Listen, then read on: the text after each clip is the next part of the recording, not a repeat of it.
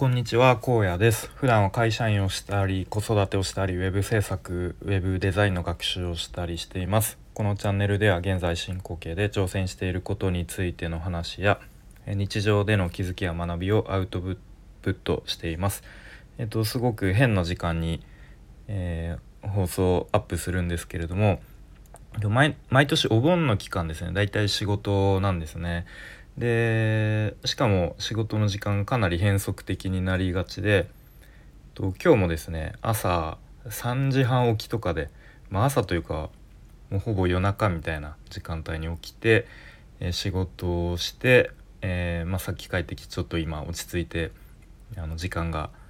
ちょっと空いたので撮っているっていう感じですね。え、皆さんはお盆期間はお休みの方が多いんでしょうかね。はいで、まあ、ちょっと今日はタイトルをつけるとしたら「えお金と内発的動機とラピュタと」っていう なんかちょっとタイトルもうんなんか意味わかんないような感じだしちょっと話がですねうまくまとまるか若干自信がないので、まあ、ちょっとお盆ということもあってゆるく聞いてもらえると、えー、嬉しいですっていう感じですね。話の最終的な結論としては、まあ、お金ってってモチベーションアップのきっかけにはなるけれども長続きはしないよねと。でやっぱり内発的動機内発的動機ってこうなんか自分のこう内側から来る動機というかもう自分が自分自身がやりこれがやりたいみたいな、まあ、そういう気持ちにはやっぱり勝てないよねみたいな、まあ、そういう結論になるはずです。はい、でちょっと最初思い思い出話みたいのをしたいと思うんですけれどもさせてほしいんですけれども昨日の夜、えっと、金曜ロードショーかな？で天空の城ラピュタやってたんですね。でえっとまあこれ聞かれてる皆さんジブリ好きですかね？でジブリ作品の中でなんか好きな作品とかありますかね？で僕自身そこまでなんかジブリはもう絶対欠かさず全部見てます。大好きですっていうわそこまででは熱狂的ではないんですけれどもまあまあ好きででラピュタが一番好きなんですよね。なんとなく。でまあなんでかっていうと小学校のなんか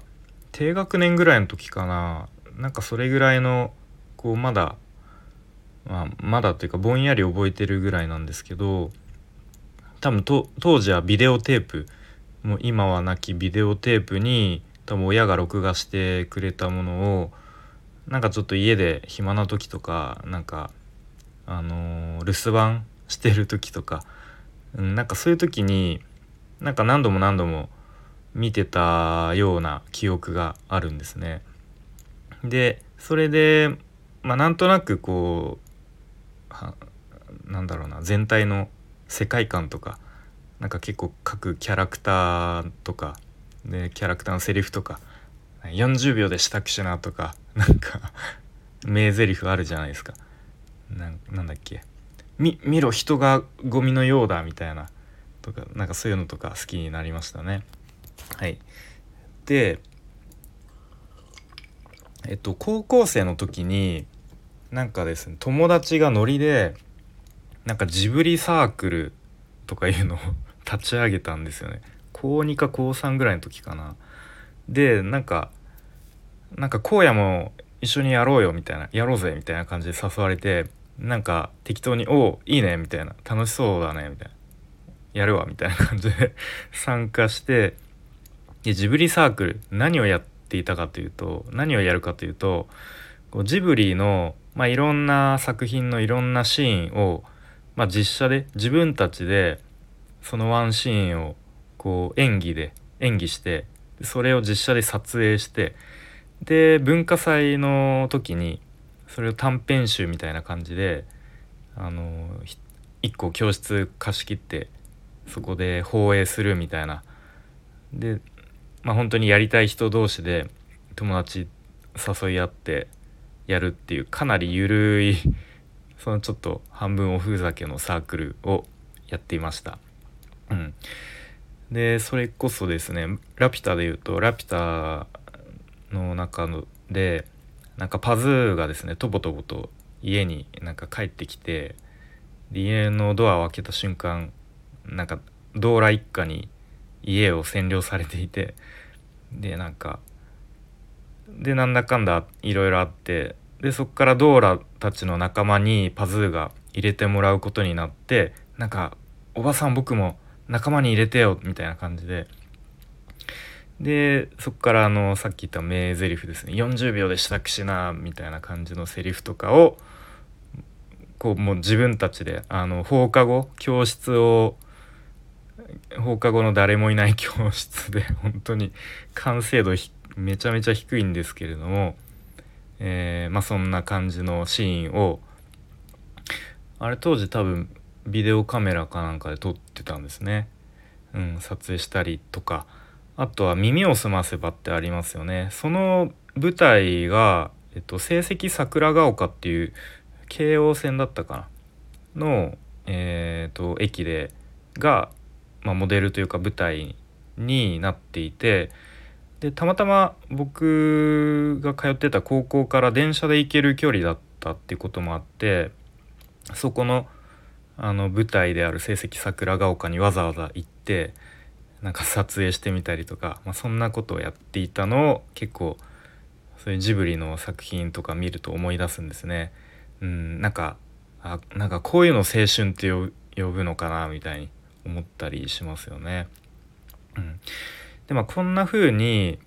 なんか自分たちでアイデアを出して自分たちでこう企画して計画して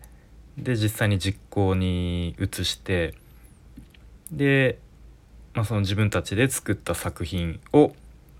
まあ、お客さんを呼んでお客さんに見てもらう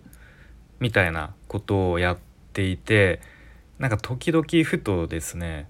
なんかこういう感じでこう仕事もうできたらいや絶対楽しいし充実するだろうなと思いつつもまあでも実際はそんなことにはならないですよね。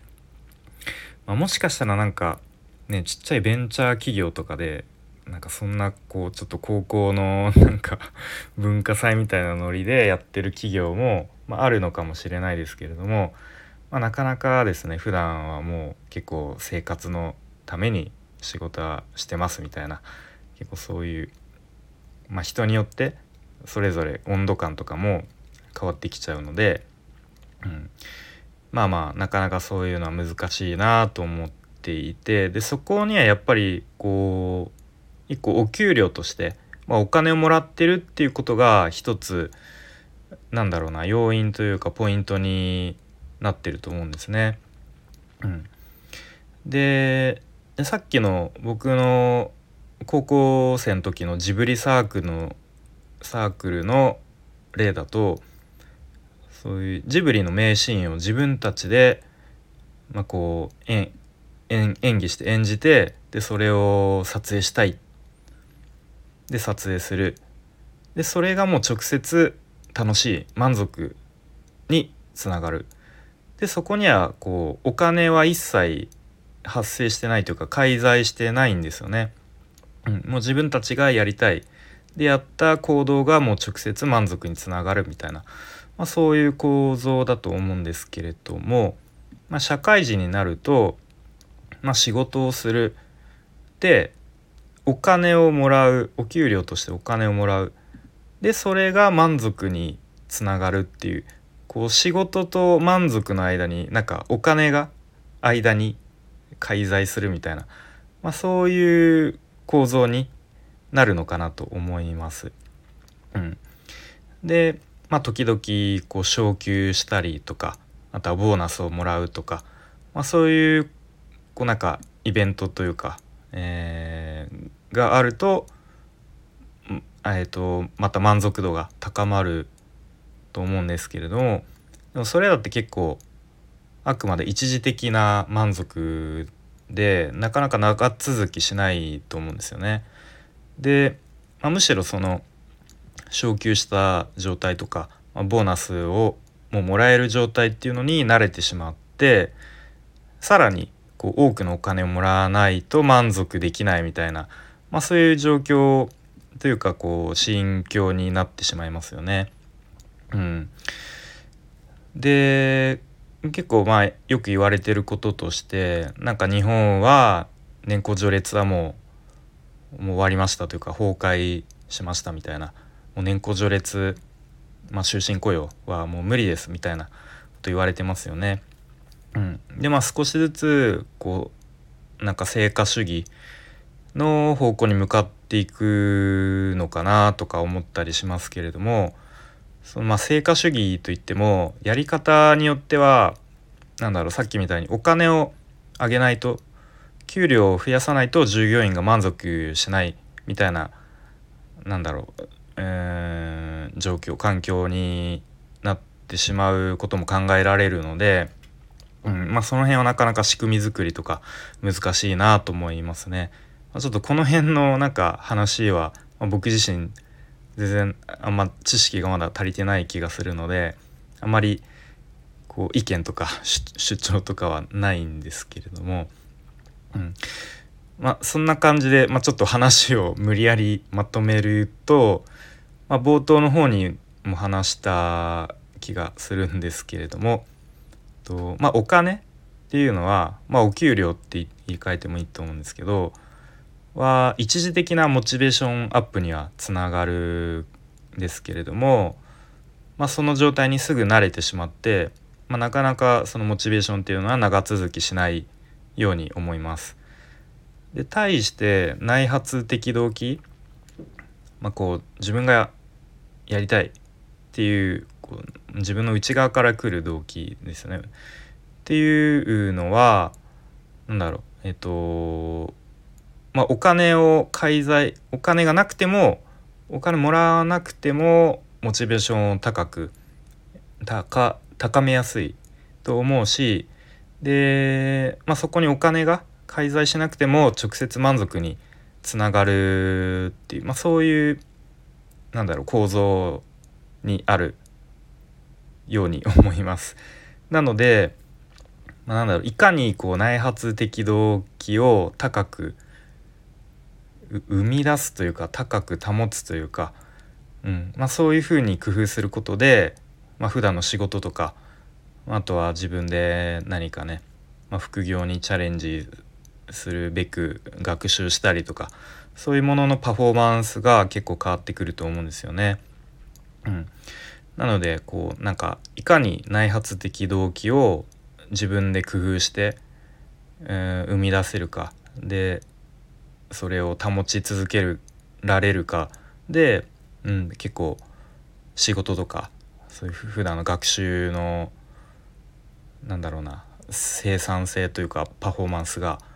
変わってくるようなそんな気がするのでまあ僕自身もですね時々ちょっとこう客観的に客観的にじゃないな。何だろうこう内発的動機をこううまく高められる工夫とかまあ、そういう仕組み作りとかを、うんまあ、どうやってできるかなっていうふうに考えたいなというふうにそんなふうに思いますという話でした。